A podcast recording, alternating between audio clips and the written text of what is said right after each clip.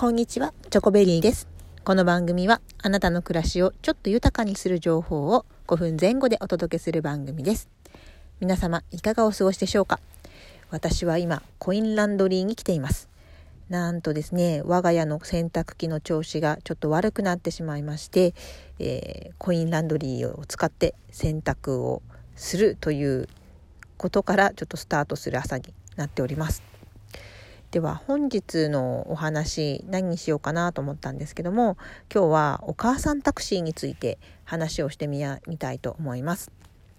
えー、お母さんタクシーとは何かなんですがあのー、皆さん朝子供が起きない時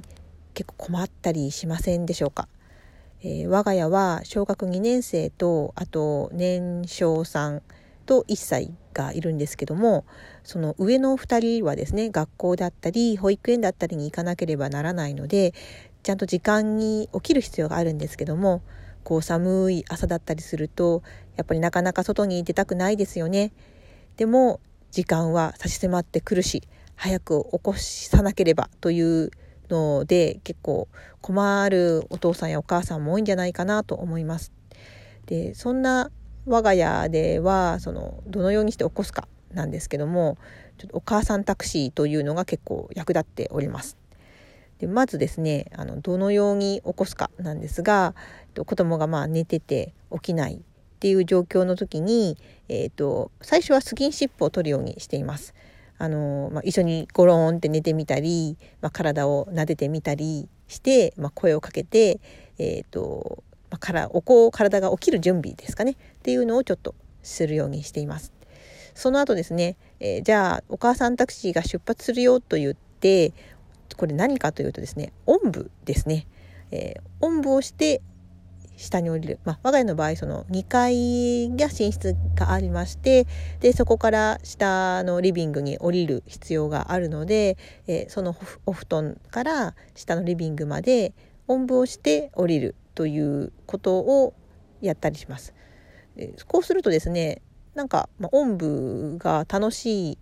ようで、えーまあ、最初グズグズグズグズしてるんですけどもあのもう行っちゃうよとかタクシー発車しちゃうよとかそんなような声かけをすると、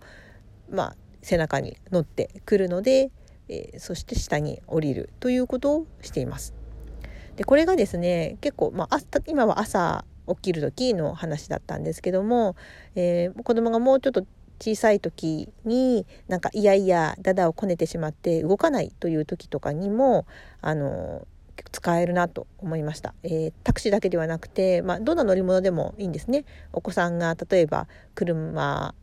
じゃなくてバスが好きだよということだったら、まあ、お母さんバスでもいいと思いますし飛行機が好きだということでしたら飛行機にお母さん飛行機になると思いますもちろんお母さんだけではなくてお父さんもできると思います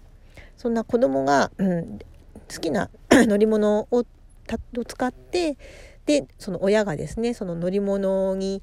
擬人化すると言いますか、えー、乗り物になりきって移動すると、まあ、子供は結構楽しめるので動きやすくなるのかなと思っています。